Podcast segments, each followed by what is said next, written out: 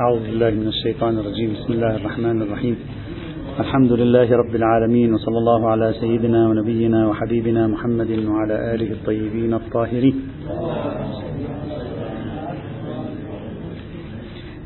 كنا نتكلم عن بعض الأفكار التي طرحها السيد محمد حسن الأمين حفظه الله تعالى فيما له صلة وارتباط بمباحث مقاصد الشريعة والتفكير العللي والتفكير النتائجي والغايات. وتحدثنا عن بعض الأفكار المتصلة بوجهة نظره خاصة ما يرتبط بربطه الدائم بين المعرفة وبين الاجتماع السياسي والاجتماع الإسلامي. حتى أن عنده جملة يقول فيها إن الفقه نشاط معرفي لا يتم خارج الزمان. يعني هذا الفقه هو بالنهاية يقع في زمانه فباستطاعتك أن ترى زمانه فيه في بعض الأحيان. طيب. السيد الأمين على خط آخر لكي نكمل الأفكار التي ربط بها هذا الموضوع. يعتقد أن البنية الحالية في الفقه الإسلامي خاضعة لسلطات ثلاث. السلطة الأولى هي سلطة الإجماع السلطة الثانية هي سلطة الشهرة والسلطة الثالثة هي سلطة الاحتياط. يقول ربما بعض الأشياء التي ساقها العلماء آه، قائمة على سلطات احتاجوها في زمانهم. هو يمتدح سلطة الإجماع. يقول سلطة الإجماع أولدت في الزمن الماضي لهدف تنظيمي إلا أنها تحولت فيما بعد إلى عبء على الفقهاء المسلمين بحسب, بحسب رأيه بينما اليوم سلطة الإجماع سلطة الشهرة سلطة الاحتياط برأيه تضعف الفقه تعجز الفقه. تجعل الفقه غير قادر على الحركة. دائما الفقيه محاط بثلاثة آه، مقاتلين مسلحين لا يمكنه أن يواجههم البتة دائما خائف منهم خائف منهم حتى في أعماق نفسه يخاف من مخالفة الإجماع. خلاص هو ربي من منذ أن كان عمره عشر سنوات على يخاف من مخالفة الشهرة يخاف من مخالفة الاحتياط. يقول وهذا يؤدي إلى عدم قدرتنا على الاستجابة لتحديات عصرنا وعدم قدرتنا على جعل الفقه قادرا على الاستجابة في هذا المجال. يقول والخضوع لهذه السلطات الثلاث هو الذي يؤدي إلى نقض أغراض الشريعة في الاجتماع الإسلامي. يعني يعتبر أن الخضوع لها خلاف المقاصد. والآن سنرى كيف سوف يقارب القضية بطريقة مقصدية لطيفة يعني وعلى خلاف المقاصد. وإن تقديس المسلمين هذه تقريبا شبه عبارته تقديس المسلمين لتراثهم بطريقة مبالغ بها جعلهم أشخاص غير مستقبليين. ما بيقدر ما بيعرفوا يفكروا في المستقبل أصلا. هم دائما يعيشون الماضي فما ما عندهم قدرة يعني عندهم حتى الآن يعني تحليل شخصي هذا تحليل سيكولوجي حقيقة يعني سواء على مستوى علم النفس الفردي أو علم النفس الاجتماعي. لا يعرف يفكر في المستقبل كثيرا لا يجيده لا يعرف يضع رؤية لمئة سنة مثلا. يفكر دائما. دائما هو كل يوم انظر إليه 90% من وقته يفكر في الماضي. حدث في كذا قال الشيخ الطوسي مثلا يعني. يقول فما ما يعرف يعني عنده مشكلة يعني. هذا أنت لا تستهين به تأثيره النفسي على الإنسان. لا تستهين به. نصف عمره 70% من عمره يقضيه في الماضي.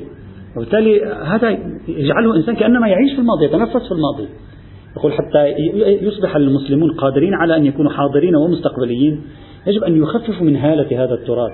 تعاملوا معه بأريحية أكثر حتى يتمكنوا من آه، الخروج من سيطرة الإجماع وسيطرة الشهرة وسيطرة الاحتياط. بل يحاول الأمين أن يقرأ مسألة الاحتياط ليس فقط من زاوية مقاصدية بل حتى من زاوية إيمانية.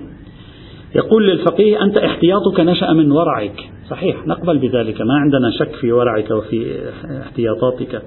لكن إغراق المجتمع بالإحتياط خلاف الورع.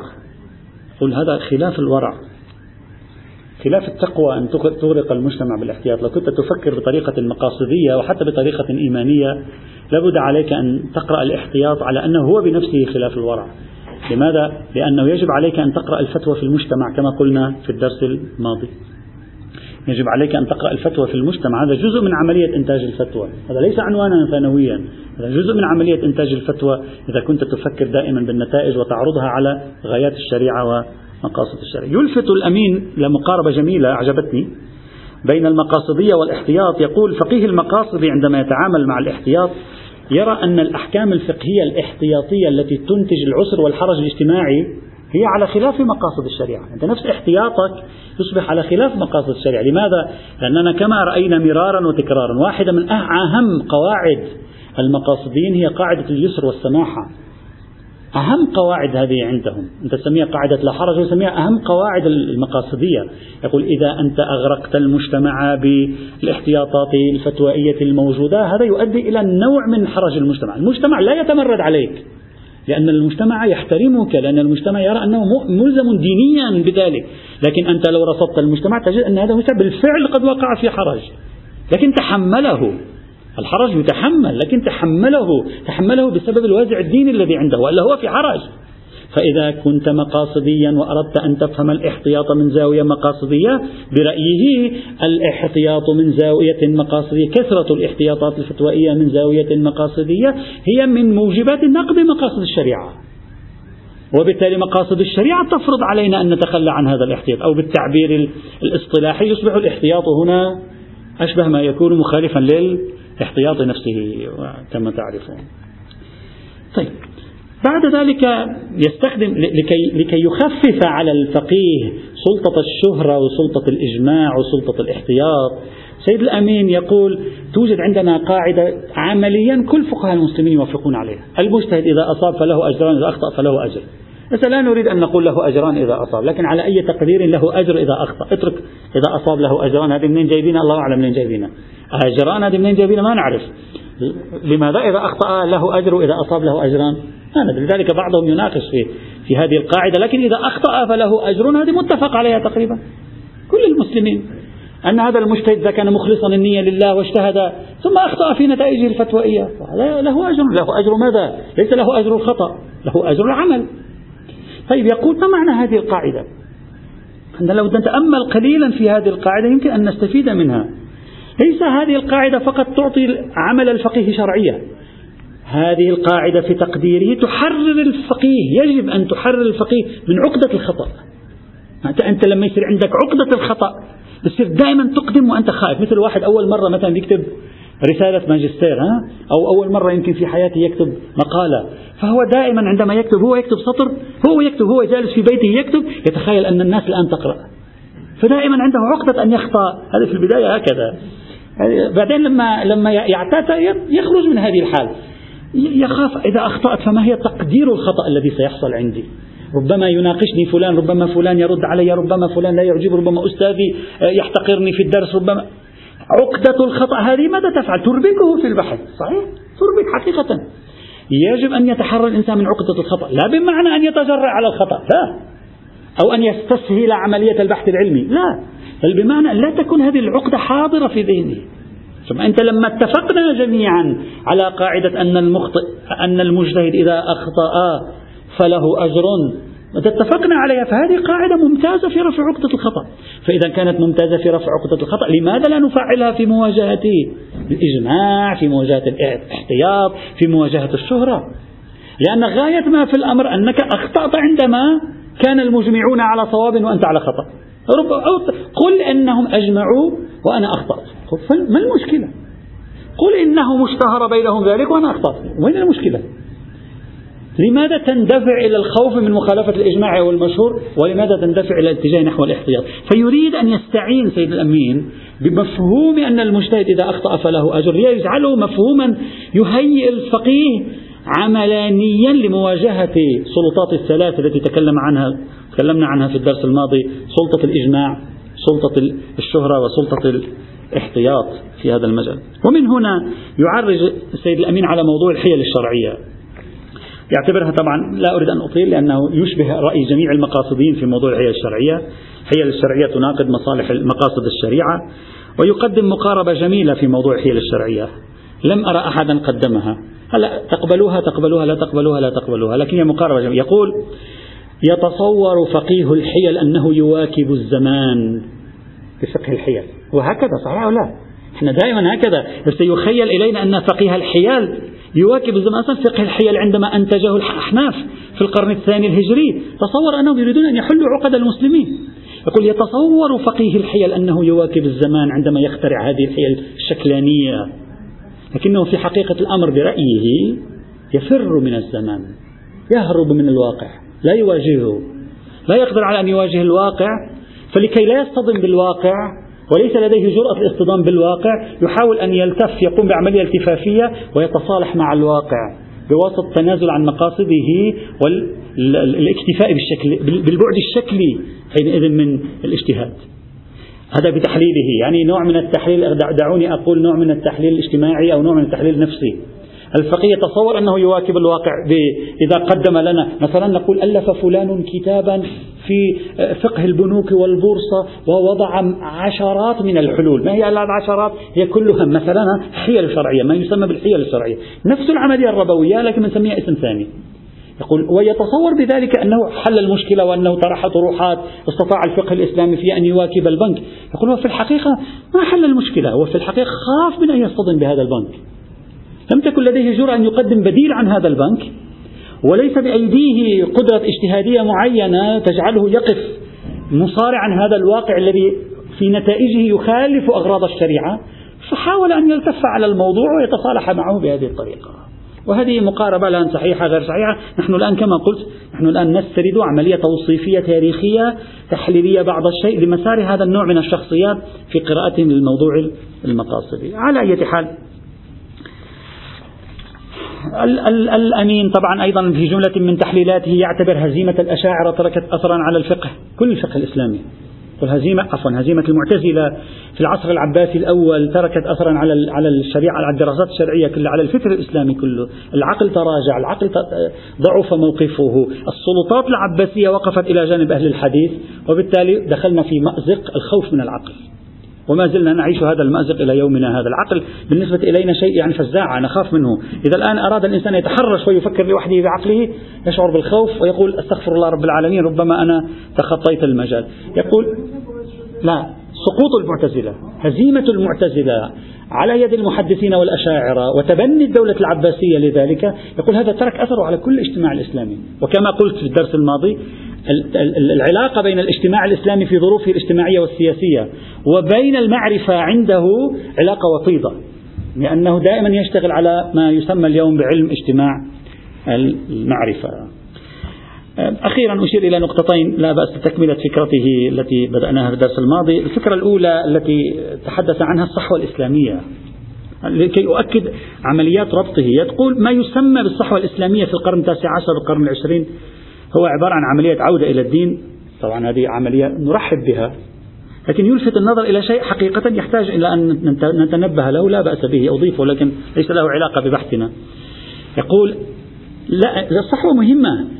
لكن أخشى أن تكون هذه الصحوة سبب الإحباط خيبة الأمل أو سببها العاطفة. يقول إذا هذه الصحوة جاءت على إثر نوبة إحباط كبيرة ضربت الأمة أو هذه الصحوة جاءت على إثر موجة عاطفية الأمة عادت تفجرت فيها العاطفة فنحن أمام مخاطر صحوة غير واعية.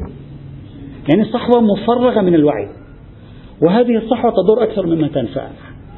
أقول يجب أن ننتبه إلى أن أي صحوة نريدها أن تكون موجودة في العالم الإسلامي يجب أن تكون قرينة للوعي وإلا ستنتج نقيضها. يعني اليوم عندما تكلمني عن صحوة في مكان معين ناتجة عن انفجار انفعالي كبعض الحركات ما يسمى بالحركات الجهادية التي رأيناها في العراق في سوريا في أماكن أخرى هذا النوع من الصحوات العودة إلى الدين هذه عودة عاطفية انفعالية غاضبة ناشئة من أن أنصار هذه العودة. ناس محبطون بسبب الفشل السياسي والاجتماعي والإصلاح في مجتمعاتهم ودولهم وغير ذلك. هذه الصحوة لا تنفعنا. هذه الصحوة تضرنا. هذه الصحوة لأنها لا تشتمل على عنصر الوعي الديني بإمكانها أن تنتج نقيضها. بالفعل وإن كان هذا الكلام الذي هو قاله قاله قبل سنوات طويلة إلا أن هذه الفكرة يمكنك الآن أن تطبقها عند بعض ما يسمى اليوم بأشكال الصحوات الإسلامية هي صحوات غير ناضجة. بينما إذا ذهبت إلى صحوات إسلامية ناضجة تجد أن تأثيراتها وأن نتائجها كانت أفضل من ذلك بكثير. لذلك هو يحذر من, من, من موضوع الصحوة القائمة على العاطفة أو الصحوة الناتجة عن إحباط. إحباط من المجتمع غضب من المجتمع إحباط مثلا أنت في الغرب الإحباط الذي يعانيه المسلم في الغرب أنه مهمش أنه كأنه عنصر خوف إلى آخره يولد عنده صحوة الانتماء للإسلام. هو هذه الصحوة ليست واعية. هذه صح فقط يريد أن ينتقم من المحيط الذي يستبد به ويظلمه ويحاول أن يشعره في هويته أنه منبوذ. يقول هذا الصح يجب أن ننتبه إليه يعني تحليل في تقديري سيكولوجي اجتماعي يستحق أن يعني نتوقف عنده وإن كان لا ربط له بموضوع بحثنا. النقطة الأخيرة التي أشير إليها في السيد الأمين موضوع الفقه الذكوري. هو يقول الشريعة ليست ذكورية الفقه الذكوري. طبعا عنده كثير في موضوع الفقه الذكوري. يعني دائما في حواراته في كتاباته في محاضراته تكلم عن الفقه الذكوري. يقول هو نحن لأن المسلمين الأوائل والعصر العباسي والعصر الأموي يعني أصلا مجتمع ذكوري طلع فقه ذكوري. الآن أنت تجيب لي مجتمع ليس ذكوريا وتشوف يطلع يعني. إذا إذا في مجتمع المرأة قوية وخلي الفقهاء يشتغلون تجد أن في تغيرات وتحولات يقول الفضاء الاجتماعي لأنه فضاء ذكوري أنتج فقه ذكوري. وبالتالي هو يتخذ موقف من كثير من الفتاوى التي لا أريد أن أدخل. طبعا هو من الذين ينتصرون بالمناسبة لفكرة تقسيم المال بين الرجل والمرأة إذا حصل طلاق. لأنه يقول إذا أردنا أن نقرأها بطريقة مقاصدية إنتاج المال ليس بيد الرجل فقط وإنما بيد الرجل والمرأة كيف؟ ليس لأن المرأة تعمل بل لأن المرأة عندما تكون في البيت وتهيئ للرجل كل أسباب الراحة وتعمل الجزء الآخر من الحياة فإنها بذلك تساعد في عملية الإنتاج. فإذا كانت تساعد في عملية الإنتاج فمقتضى العدل أن, أن تأخذ شيئا. أما أنت تأخذ هذه المرأة ثم تعيش معك أربعين سنة وتكون أنت فقيه فقير لا تملك شيئا ثم تصبح يعني متمولا عملاقا ثم بعد ذلك ترميها لا تملك فلسا من المال. وتقول ليس لك في فيما بنيته من ثروة أي حق؟ أقول هذا خلاف العدل خلاف مقصدية العدل. ويستفيد كثيرا من بعد المقاصد في مسألة الذكورية ويركز كثيرا على هذا المصطلح مصطلح الفقه. يقول الشريعة ليست ذكورية الفقه هو الذكور. على حال هذه بعض الأفكار التي يطرحها السيد الأمين فيما يتصل ب يعني أشياء لها صلة بنمط التفكير المقاصد يريد أن أجمعها حتى تكون واضحة. الشخصية اللاحقة التي نريد أن يعني نلملم نختم أبحاثنا. السيد في عنده كتاب الاجتماع السياسي الإسلامي تضعه دار الهادي. أعتقد بمشاركة أو بجهد من معهد المعارف الحكمية على ما أذكر على نعم هكذا. وعنده أيضا حوار ركز فيه أفكاره المقاصدية هناك في مجلة في كتاب مقاصد الشريعة لسلسلة كتاب قضايا إسلامية معاصرة من صفحة 143 ل 172 يطرح فيه يعني لباب أفكاره المقاصدية أيضا. شخصية أخرى أريد أن أعرج عليها قبل أن نختم هذا العام. الشيخ علي دوست. الشيخ أبو القاسم علي دوست بمناسبة بحثه حول فقه آه، المصلحة عقد بحثا في موضوع المقاصد وأفاض وتوسع فيه. الشيخ علي دوست كان يبحث في فقه المصلحة المرسلة. بمناسبة البحث في في المصلحة نظرية المصلحة المرسلة قال أحد التخريجات العلمية لنظرية المصلحة المرسلة إعادة إنتاج هذه النظرية في ضوء نظرية مقاصد الشريعة. بهذه المناسبة فتح بحثا في مقاصد الشريعة. تقريبا 40-50 صفحة في مقاصد الشريعة لكي يعطي رأيه في هذا الموضوع. في كتابه الفقه والمصلحة. هناك لب لباب أفكاره هناك. بعد استعراضه سلسلة من كلمات العلماء السنة والشيعة قال رأينا في كلمات العلماء نوعين من تناول المقاصد الشرعية الكليات الشرعية. نوع يعتبرها قواعد اجتهادية وهذا هو الفقه المقاصدي. ونوع بتسميتي أنا الآن يعتبرها توصيفات. يعني هو لا لا يعتبر قاعدة العدالة قاعدة شرعية يستنبط منها حكم شرعي لكن يقول الشريعة عادلة. يعني هذا توصيف للشريعة لكنه توصيف لا يدخل في عملية إنتاج المعرفة الفقهية. يقول رأينا الفقهاء عباراتهم في استنباطاتهم الفقهية سنة وشيعة تختلف هنا وهناك تارة تجده يستخدمها كقواعد اجتهادية بشكل متناثر قليل جدا تارة يجده لا. في الأعم الأغلب لا يستخدمها كقواعد اجتهادية. يقسم على دوست نصوص الشريعة الإسلامية إلى قسمين. نصوص أحكام ونصوص مقاصد. طبعا هذا التقسيم كما إذا تذكرون رأيناه من قبل عند من؟ عند الشيخ محمد مهدي شمس الدين عندما عرضنا نظرية الشيخ شمس الدين في موضوع مقاصد الشريعة. تقسيم النصوص الشرعية إلى قسمين مقاصد نصوص مقاصد ونصوص أحكام.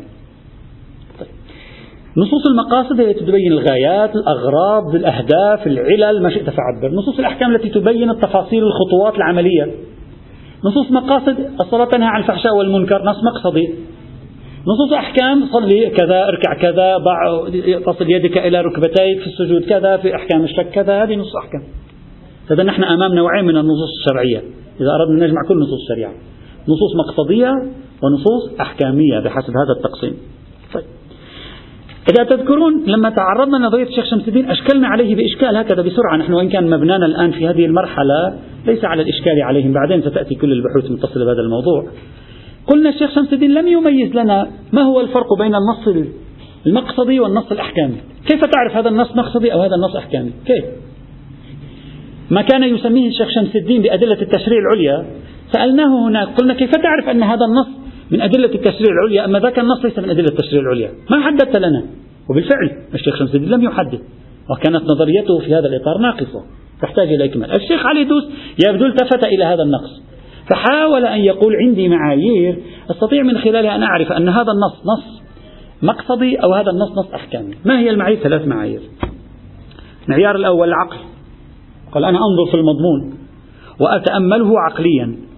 وأعرف أن هذا المضمون هل هو سنخ مضمون أحكامي أو هو سنخ مضمون مقاصدي؟ يعني ما معنى ما, هو سنخ مضمون أحكامي؟ يعني أنا بالعقل وبالتأمل والتحليل العقلي أعرف أن هذا فيه شفافية. يقول من خصائص النص المقاصدي أنه ليس شفافا. العدل. شو العدل؟ فيك تأخذ بيدي تضعها على العدل أين هو؟ ما نعرف.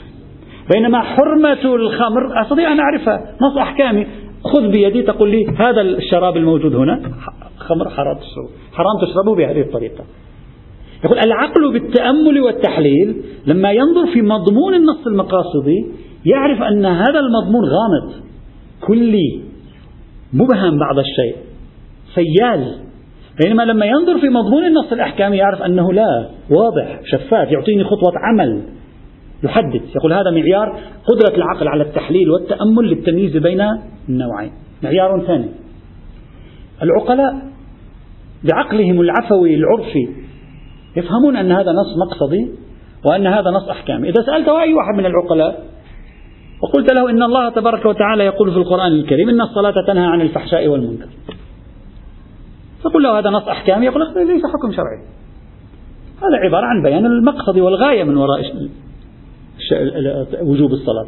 إذا قلت له إن الله يأمر بالعدل والإحسان وإيتاء ذي القربى وينهى عن الفحشاء والمنكر والبغي يقول لك هذا نص مقصدي ليس نص أحكامي هذا كليات هذه. لكن إذا قلت له مثلا إذا تداينتم بدين إلى أجل مسمى فاكتبوه يقول لك هذا نص أحكامي لأنه يحدد لي شيء واضح عملية خطوة عملية واضحة من ألفها إلى يائها. إذا أيضا الفهم الوجداني العرفي العقلاء العام يمكن أن يكون مرجعا. كأنما الشيخ ميز بين الفهم العقلي والفهم الوجداني. ربما على أساس أن الفهم العقلي يحتاج إلى تأمل ونوع من تحليل ربما. والفهم العقلائي هو نوع من التلقي الوجداني العفوي عندما يفهمون هذا النص كيف يفهمونه؟ والمعيار الثالث الروايات والقرآن. كيف؟ يقول إذا استخدموا أداة تعليل. إذا استخدمت أداة التعليل وما شابه ذلك واضح. إن الله سبحانه وتعالى جعل مثلا كما جاء في صحيح عبد الله بن سينان آه، إن الله سبحانه وتعالى مثلا فرض القصر أو جعل القصر في الصلاة والإفطار في الصوم في السفر تخفيفا على العباد لمكان التعب والنصب ووعثاء السفر. هذا نص تعليلي مقصدي. نص تعليلي تخفيفا. والمقصد هنا رفع الحرج والضيق عن الناس. طيب. بصرف النظر الآن عن هذه المعايير بعدين في المرحلة القادمة نحاكم كل هذه المعايير. هذه المعايير الثلاثة إذا ثبتت إذا صار بأيدينا الآن نصوص مقصدية ونصوص أحكامية. انطلاقا من ذلك يأتي الشيخ علي دوس يقول في عندنا خمس مناهج في تناول هذه القضية. يحللها. المنهج الأول وهو المنهج الأكثر اشتهارا بين فقهاء المسلمين. ما هو برأيك؟ قال هو المنهج النصي الأحكامي الخالص. منهج لا علاقة له بنصوص المقاصد يعني بتفتح كتابه من أوله إلى آخره لا تجده يستعين يوما بنص مقصدي. لا تجده يستعين يوما بقوله تعالى إن الله يأمر بالعدل والإحسان. نص مقصدي هذا كله. يقول هذا النوع من المناهج الاجتهادية هي مناهج أحكامية. لا يقرأ المقاصد ولا يعنيه. يقول لك أنا علي أن أفهم خطواتي. خطواتي المحسوسة. خطوات المحسوسة تحددها لي النصوص الأحكامية. وبالتالي أنا تعاملي بوصفي فقيها مع من؟ مع النصوص الأحكامية. هذا منهج شائع جدا. المنهج الثاني يسميه المنهج النصي الأحكامي المتمايل للمقاصدية. هذا تسميته هو. يعني هو منهج أحكامي كالأول لكن له نوع ميل للمقاصدية. تجد يعني آثار لكمات المقاصدية على وجهه مثلا. هناك نوع من التأثر مثلا. كيف؟ يقول هو مثل التيار الأول مثل المنهج الأول. أحكامي يعتمد الأحكام.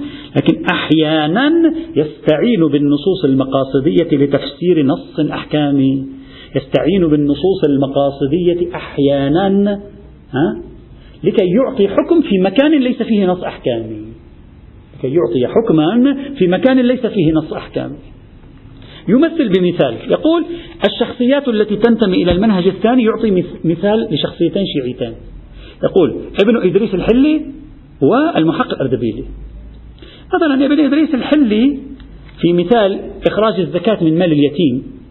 الفقهاء يقولون لا يجب إخراج الزكاة من مال اليتيم. كثير منهم يقول يستحب إخراج الزكاة من اليتيم. ابن إدريس الحلي يقول لا يجب ولا يستحب. ويخالف بذلك المشهور إلى زمانه. يا ابن إدريس الحلي يا مولانا منين أنت تنفي؟ ليش؟ لماذا هذا الإصرار على النفي عندك؟ يقول لقوله تبارك وتعالى هذا كلام ابن إدريس في السرائر. يقول لقوله تبارك وتعالى خذ من أموالهم صدقة تطهرهم وتزكيهم بها.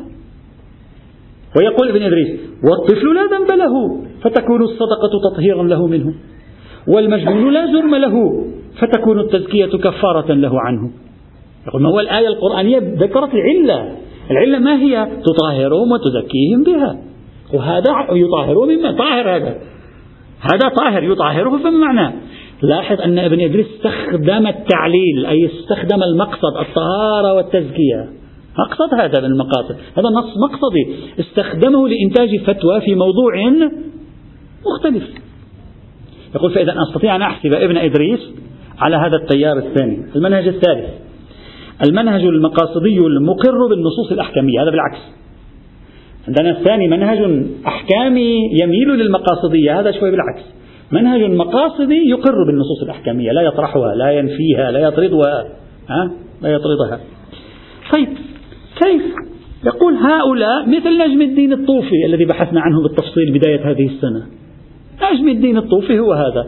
النص المقصدي قاعدة نفي الضرر عنده. كل شيء ويقبل بالنصوص الأحكامية لكن كل شيء خاضع للنص المقصدي. هو مقاصدي. يأخذ بالنصوص الأحكامية لكن كل شيء ينبغي أن يكون تحت سلطة النص المقصدي. اللي هو عنده ما هو النص المقصدي عند الطوفي كما رأينا من قبل؟ هو قاعدة لا ضرر ولا ضرار. أو أكبر نص مقصدي عنده. قل هذا مقاصدي يقر بالنصوص التشريعية. المنهج الرابع. المنهج المقاصدي الخالص الذي يطرد النصوص الأحكامية.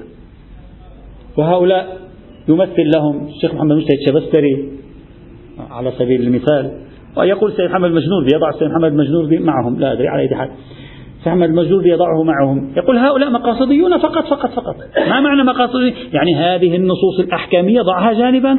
نحن والنصوص المقاصدية. نرجع إلى العدل إلى الإحسان إلى نفي الظلم إلى آخره. هذه التي ندير شريعتنا اليوم منها. هذه نصوص أحكامية. افعل كذا لا تفعل كذا أعطي كذا ما تعطي كذا. كل هذه يجب أن نضعها جانبا. شرحنا في العام الماضي بالتفصيل نظرية الدين بحده الأقل. وذكرنا نظريات سروش وشبستري وغيره في هذا الإطار. يقول هذا المنهج الرابع. طبعا بصرف النظر عن يعني مدى دقة تقسيم الشيخ للمناهج إلى أربعة ومدى صحة نسبته كل منهج إلى بعض الأشخاص لا نريد ندخل الآن في عملية التحليل. بصرف النظر عن ذلك الشيخ لا يعلق على المنهج الأول والثاني والثالث لكن يعلق على المنهج الرابع ويناقش المنهج الرابع ويقول المنهج الرابع لا دليل عليه لم نجد عليه دليلا ويناقش المنهج الرابع بأنه غامض. أصلا فيه غموض فيه عدم وضوح. طيب إذا صار عندنا أربع مناهج حتى الآن. المنهج الخامس وهو المنهج المقترح يعني النظرية الخاصة التي يسميها هو المنهج الأحكامي أيضا المؤمن بالمقاصدية. الآن اصبر حتى لا تسرع تقول لي ما الفرق بينه وبين غيره اصبر قليلا حتى تشوف ماذا يريد الشيخ أن يقول. الشيخ يقول أنا أؤمن بمرجعية النصوص الأحكامية. النصوص الأحكامية عندي ما فيها مشكلة نسلم بها لا إشكال ولا ريب فيها. لكن ينبغي التنبه للنصوص المقاصدية. ينبغي التنبه للنصوص النصوص المقاصدية لا تنتج أحكاما شرعية أبدا لا يقبل. النصوص المقاصدية لا تنتج أحكاما شرعية. لكنها تستطيع أن تنفعنا ونحن نقوم في الاجتهاد في النصوص الأحكامية. هذا ادعاؤه في هذا الإطار. الأصل في الاجتهاد النصوص الأحكامية النصوص المقصدية تساعد في عملية الاجتهاد وليست هي الأصل في الاجتهاد أبدا تماما. طيب يعني ما معنى تساعد؟ نسأل الشيخ الآن ما معنى تساعد؟ هل لك أن توضح لنا كيف هي هذه المساعدة التي تقدمها لنا النصوص المقاصدية؟ ما دام النص المقاصدي لا ينتج أحكاما شرعية عندك شوف هذه لا ينتج أحكاما شرعية عندك. الشيخ شمس الدين في العام الماضي نحن طرحنا نظريته في منطقة الفراغ بالتفصيل. الشيخ شمس الدين كان يقول أدلة التشريع العليا لا تنتج أحكاما. الشيخ علي دوس أيضا يقول النصوص المقاصدية لا تنتج أحكاما. لكن النصوص المقاصدية تساعد على يعني يتشابه يرتقي كثيرا مع فكرة الشيخ شمس الدين في هذا الموضوع. طيب ما معنى تساعد؟ هل لك أن توضح لنا؟ يقول نعم أنا أوضح لك بأمثلة. يعطي مثال بيع السلاح من أعداء الدين. تعرفون أن موضوع بيع السلاح من أعداء الدين كما درسنا جميعا في كتاب المكاسب محل أخذ ورد والعلماء في أمره مختلفون جدا وكل واحد يذهب إلى رأيه. وسبب الاختلاف الأساسي تقريبا هو تعارض الأخبار. روايات تجيز روايات تمنع. الإمام الخميني رحمة الله تعالى عليه كان له مقاربة خاصة في موضوع بيع السلاح لأعداء الدين. يقول الشيخ علي دوس هذه المقاربة هي معنى ما أريد أن أقول. ماذا يقول الإمام الخميني في هذا الموضوع عندما يطرح هذه الفكرة؟ سيد الخميني يقول هكذا يقول إن هذا الأمر يعني بيع السلاح من أعداء الدين من شؤون الحكومة والدولة وليس أمرا مضبوطا. ما في ضبط فيه. يقول لك جملة هكذا ولا ليس هكذا؟ بل تابع لمصلحة اليوم ومقتضيات الوقت. فلا الهدنة مطلقا موضوع حكم لدى العقل. ولا المشرك والكافر كذلك. والتمسك بالأصول والقواعد الظاهرية في مثل المقام في غير محله والظاهر عدم استفادة شيء زائد مما ذكرناه من الأخبار. بل لو فرض إطلاق لبعض الأخبار يقتضي خلاف ذلك أي يقتضي جواز البيع في مخيف الفساد وهدم أركان الإسلام أو التشيع أو نحو ذلك لا مناص عن تقييده أو طرحه. شو معنى هذا الكلام؟ معنى ذلك أن الإمام الخميني أن يقول إذا عندي رواية من الروايات في موضوع بيع السلاح من أعداء الدين مطلقة وإطلاقها يشمل حالة ووضع سياسي زمني بحيث تجيز مثلا البيع وكان البيع يهدد مصالح المسلمين؟ يقول هذه يجب أن تقيد. يقول هذه يجب أن تقيد. ظاهر الرواية مطلقة يجوز بيع السلاح من أعداء الدين لكن يجب أن نقيدها بذلك. لماذا؟ لأنه إذا كانت أركان الإسلام والدين أو خيف على المصالح العليا أن تهتز فيجب على هذه المصالح العليا أن نقيد بها إطلاقات الأدلة وعمومات النصوص. هذا كلام يقول الشيخ علي دوس هذا الكلام ما معناه لو أردنا أن نحلله؟ أن السيد الخميني قد أخذ قضية كلية مقصدية وهي حفظ كيان الإسلام ثم قام بتقييد الأدلة على أساسها. يقول هذه العملية معناها أنه استعان بالنصوص المقصدية لتقييد نصوص أخرى وتقييد إطلاقات نصوص أخرى أو تخصيص عمومات نصوص أخرى وهذا هو الذي أعنيه وهذا هو الذي أقصده. مثلا في مو فيما يتعلق بموضوع آه، الربا. أيضا نفس الشيء. السيد الخميني ماذا يقول؟ يقول في موضوع الربا ظاهره الآية التي تقول لا تظلمون ولا تظلمون ظاهر في أن أخذ الزيادة عن رأس المال ظلم في نظر الشارع الأقدس. وحكمة في الجعل إن لم نقل بالعلية. وظاهر أن الظلم لا يرتفع بتبديل العنوان مع بقاء الأخذ على حاله. تغير العنوان تلعب يعني الخميني من, من أشهر المعارضين للحيل الشرعية في الربا. في الربا في الربا. من أشهر المعارضين للحيل الشرعية أو ما يعرف بالحيل الربوية بالخصوص. يقول العنوان هو نفسه وتحقق عنوان الظلم مرفوض. والظلم نص مقصدي لا تظلمون ولا تظلمون نص مقصدي ليس نصا شرعيا عند الشيخ علي دوس. إذا الإمام الخميني استعان بنص مقصدي لكي يضع تفصيلا في قضية تتصل بالحيل الربوية ويغير الحكم على أساس هذا النص المقصدي. طيب. إذا كان الأمر كذلك يقول الخلاصة التي أريد أن أصل إليها خلاصة نظريتي يعني نظريته.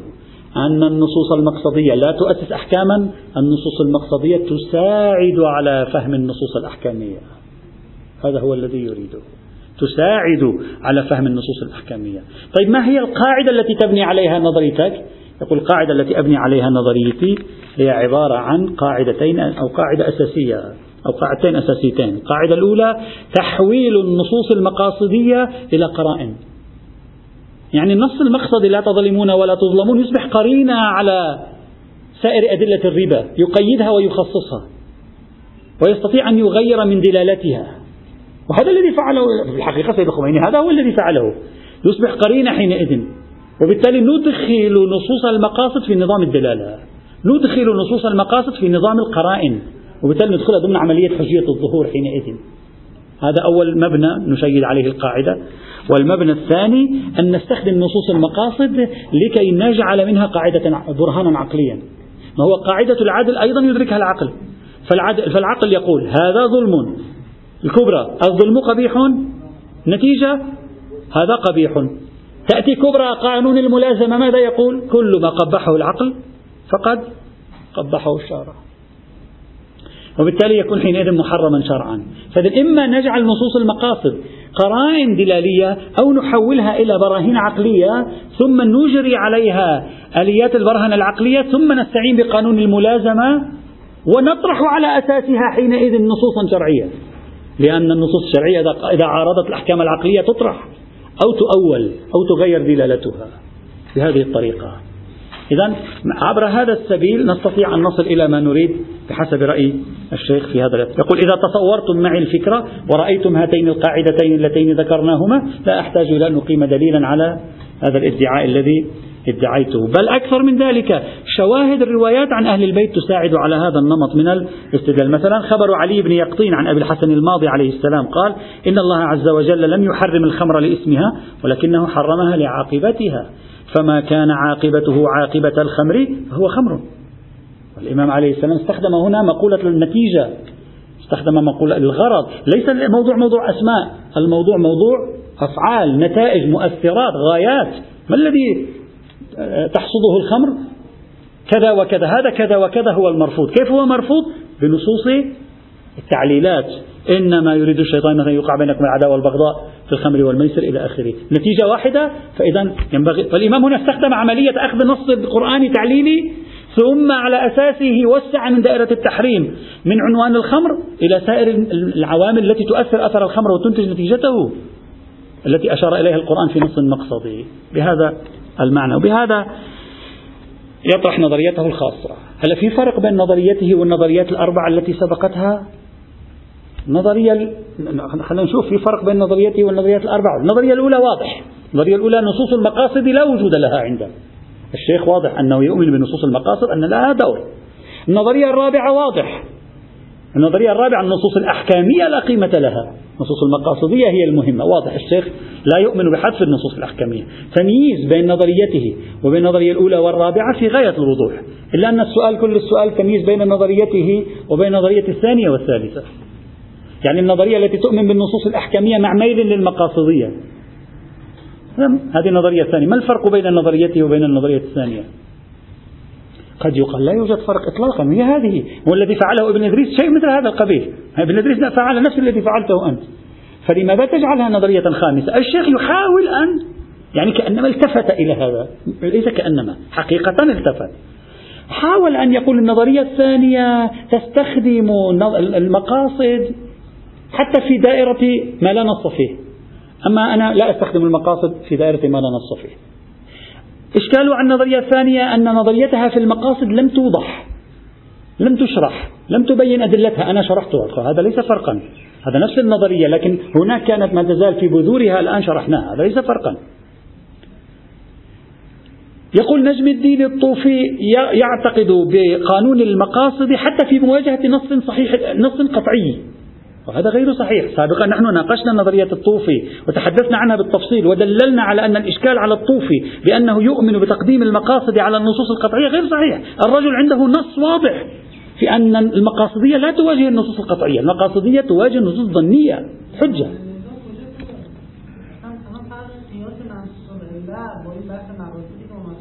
الآن وضح لك الفرق. قال لك أنا جعلته جزءا من نظام القرائن.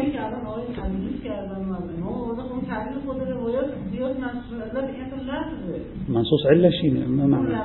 لا تظلمون ولا تظلمون. قرينة. هو, هو هذا الذي يقوله هو. هل تستطيع؟ لا لا لا. أنتم أنتم أنتم الآن تفكرون بالمصلحة المرسلة شيخنا. أنتم اختلط ربما اختلط الأمر ربما يكون القصور في عبارتي أنتم خلطتم بين نظرية المصلحة المرسلة وبين نظرية المصلحة العامة. هذا الذي تتكلم عنه هو خصوص نظرية المصلحة المرسلة السنية التي ترتب حكما فقهيا حيث لا نص. لا أتكلم حيث لا نص. هذا دمج بين عدة مواضيع مع بعضها. طيب إذا ما في فرق؟ لذلك الشيخ الشيخ عاد وقال ولعله لا يوجد فرق بين النظرية وبين النظرية الثانية. وبالتالي لا توجد أربع نظريات وإنما هي نفس النظرية التي كانت موجودة. وبالتالي يقول أنا يعني بالنهاية يرجع إليه فضل في النهاية يعني حتى لو كانت هي نفسها لكن في النهاية وحاول أن يزيد من توضيحها ويبسط من توضيحها ويحاول أن يخرجها على طريقته الخاصة في هذا المجال. هذه هي فكرة الشيخ علي دوست فيما يتعلق بنظرية المقاصد. وقد رأينا أنها تحاول أن تنظر للموضوع تلملم أطرافه تحاول أن تضع له مناهج تستخدم معايير آه، تخضعه لنظام الدلالات. ضمن تسميته بأنه مقاصد تخضعه لنظام البرهان العقلي. آه، في هذا الإطار على أي حال هذه محاولة لا بأس أيضا بأن عرضناها للاطلاع عليها والالتزام بها. غدا إن شاء الله تعالى سأشير إلى نقطة أخيرة. وبعد ذلك نحلل مجمل هذه المحاولات وننتهي غدا إن شاء الله تعالى. الحمد لله رب العالمين.